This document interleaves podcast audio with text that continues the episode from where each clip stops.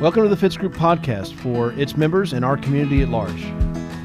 Our desire is to create a connection with our audience, communicate through seasons of transition, and empower you to make your business all you dreamed it would be. Join us now for the next episode of The Story That Will Be Told with our hosts, Fitz and Heather. Hey, welcome back. Fitz and Heather here uh, with another podcast. And uh, we, this may end up being a two-parter. Uh, we'll see. We'll see how it goes. Maybe a two-parter. Uh, but today we want to talk about the four types of communication that great leaders have in common. It's literally a title I wrote down over twenty years ago. And these notes I wrote down over twenty years ago from uh, my then mentor, still a mentor, and friend, and now integrity partner together, Barry Clarkson, uh, old friend of ours. And um, I remember, I very well remember the initial time he taught this, and subsequent times he taught these uh, these four types of communication that that, that great leaders all have in common. Why is communication important? Well, I am no uh, John Maxwell, but if Heather, the book of Heather could boil it down, boil down leadership, I think it boils down to character and communication.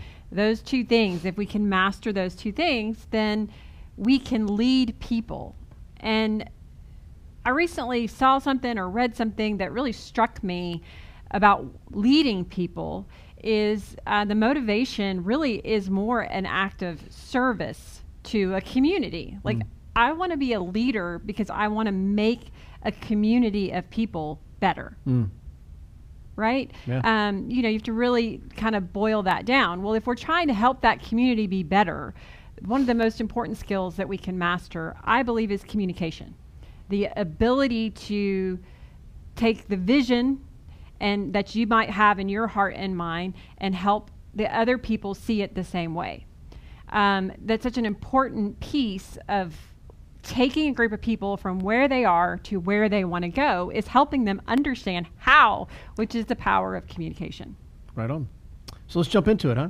Okay. The, the four types. First one, for, first type of communication is motivation, uh, praising others, you know, and I was, um, I was talking, uh, well, listening to a podcast actually this morning, driving back from the doctor's office. And, uh, it was, it was talking about the, the motivation that l- people have for being leaders.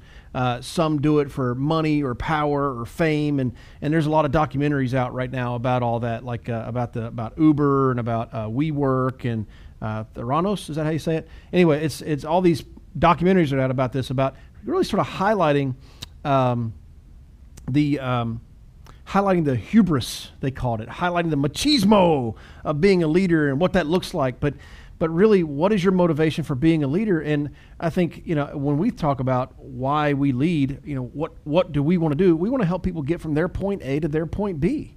And when we talk about motivation, that's kind of that activation. That's a word that you use, that activation of, um, I'm, I'm not a big, when I think of motivation, I, I often think of like the cheesy uh, Richard Simmons, you know, sweating to the oldies. Yeah, you can do it, you know, and, and the, the, the videos out there, the workouts. I think about that kind of motivation. That's not, that's not me. I don't do that very well. Instead, what I'd like to do is, Uh, from a motivation standpoint, I want to challenge somebody to step up and be bigger and greater than what they did today, right? And and what can I say or do that's going to encourage them to to to move out? I, I know right. that different people are motivated by different things. Right. Some people are not motivated by that Lamborghini. Right. Some people are not motivated about having that house in Italy. Yeah. Right. I, I'm not. I'm not motivated by a Lamborghini. I drive a pickup truck. I love it. Right. I don't have to worry about speed bumps. But I don't want a house in Italy. You know, I'd love to visit. I don't want a house there. Um, some people are motivated by getting out of debt. Some people are motivated by allowing their spouse to get out of that job that's so toxic for them. Some people are motivated by the money that they could give away to their church. Some people are motivated just through through sheer competition, and they see somebody that they know and love and respect and go, I can beat them.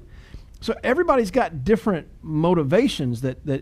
that will make them move. Right. As a leader, you have to figure out what makes that person move. That's right. And then and then implement that and use that to get them to move.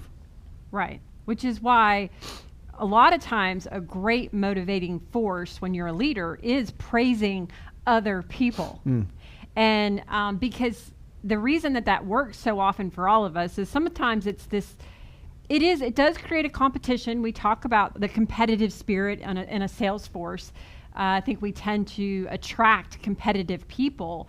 And competitive doesn't mean that I need to beat someone else. It means that I'm being competitive with myself. I want to be the best version of myself. Mm. But the reason that it's so important to highlight the success of other people as a leader, and that will motivate the masses, is because it helps them believe at a deeper level that they can do it too. Mm. So that's why we love stories in our organization where you've got excuse busters. Like, we love talking about Steph G, who rode the bus to get to her appointments. We yeah. love talking about Michelle Alleman, who's undergoing chemo and cancer over the last six months, living at M D Anderson, and still beating most of the people that are t- listening to me on my voice today. Um, we love the ability to praise other people who overcome the obstacles in their lives. Like, recently we had... Um, We had Ryan Clough on our our uh, Spring Forward, Spring Forward yeah. meeting, because she's a stay-at-home mom with little bitty kids around her feet, like talking in the background when she's on appointments.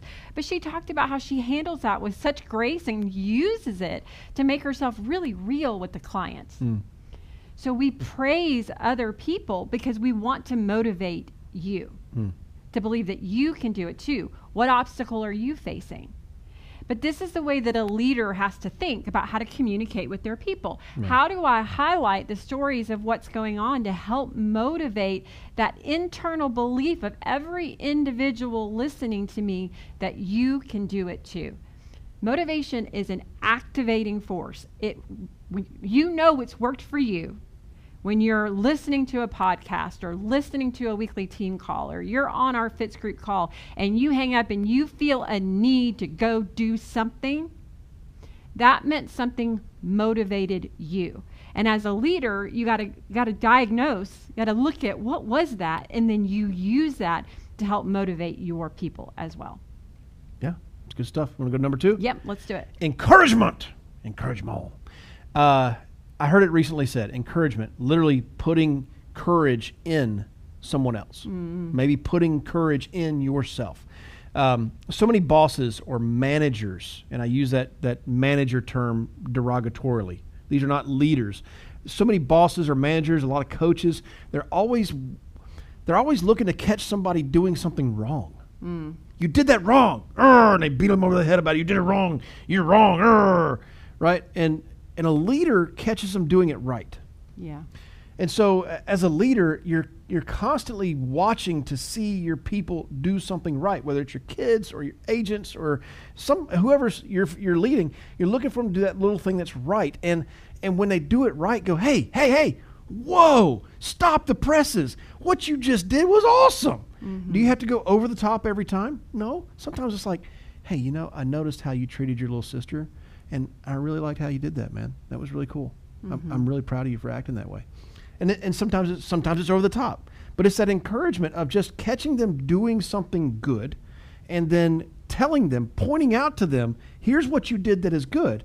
We want more of that. Mm-hmm. That is going to help you get from your point A to your point B. Right. That was good. Yeah.